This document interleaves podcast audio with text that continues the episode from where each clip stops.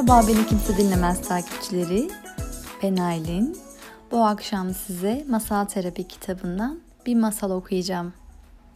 Adı Ziyaretçi. Ama masala geçmeden önce bir şey hatırlatmak istiyorum. Bizi lütfen takip edin. Spotify adresinden, Beni Kimse Dinlemez Instagram hesabından, Beni Dinlemez Twitter hesabından takipte kalmayı unutmayın. Şimdi masalımıza geçebiliriz.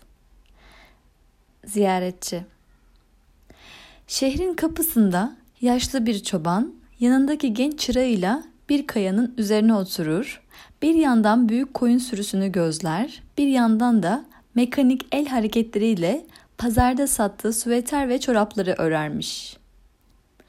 Bir gün bir ziyaretçi gelmiş.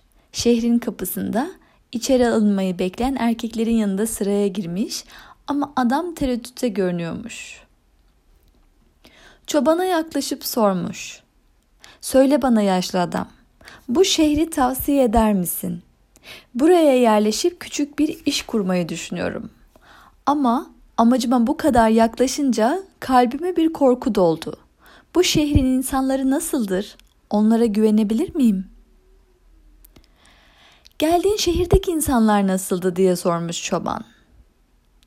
Ah demiş adam. Hepsi yalancı, dolandırıcı, hırsız. Bu yüzden yeni bir yer arıyorum. Beni sürekli hayal kırıklığına uğratmalarından bıktım. Ne yazık ki yabancı. Bu şehrin insanları da aynı. En iyisi sen yoluna devam et demiş yaşlı çoban. Yaklaşık bir hafta sonra başka bir ziyaretçi şehir kapısındaki kabul sırasından çıkıp yaşlı çobanın yanına gitmiş. Söyle bana yaşlı adam, bu şehri tavsiye eder misin?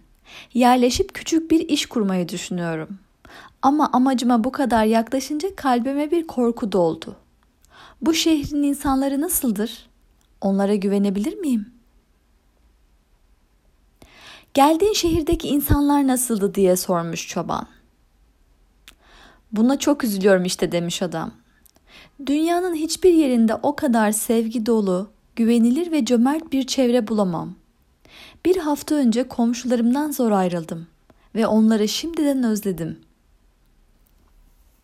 Eh, şanslısın yabancı. Bu şehrin insanları da aynı demiş yaşlı çoban.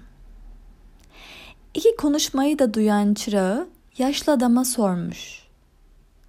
Neden bu adamlara farklı cevaplar verdin? Şehrin insanlarıyla ilgili fikrin bir hafta içinde tamamen değişmiş olamaz.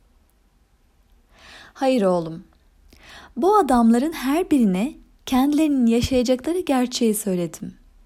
Dünya içimizde taşıdığımız korkuların aynasıdır.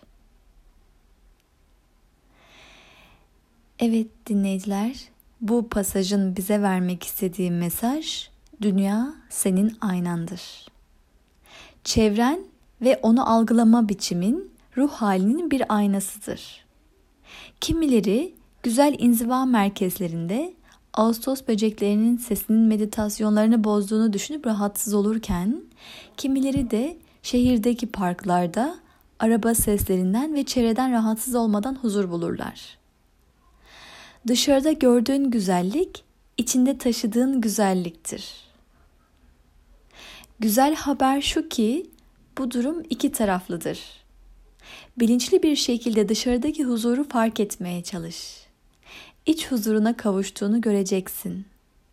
Başkalarında iyi ve güzelliği görmeye çalış. Kalbin çiçek gibi açılacaktır. Bugün sadece etrafındaki güzellikleri fark ederek dünyayı daha iyi bir yer yapmaya başlayabilirsin.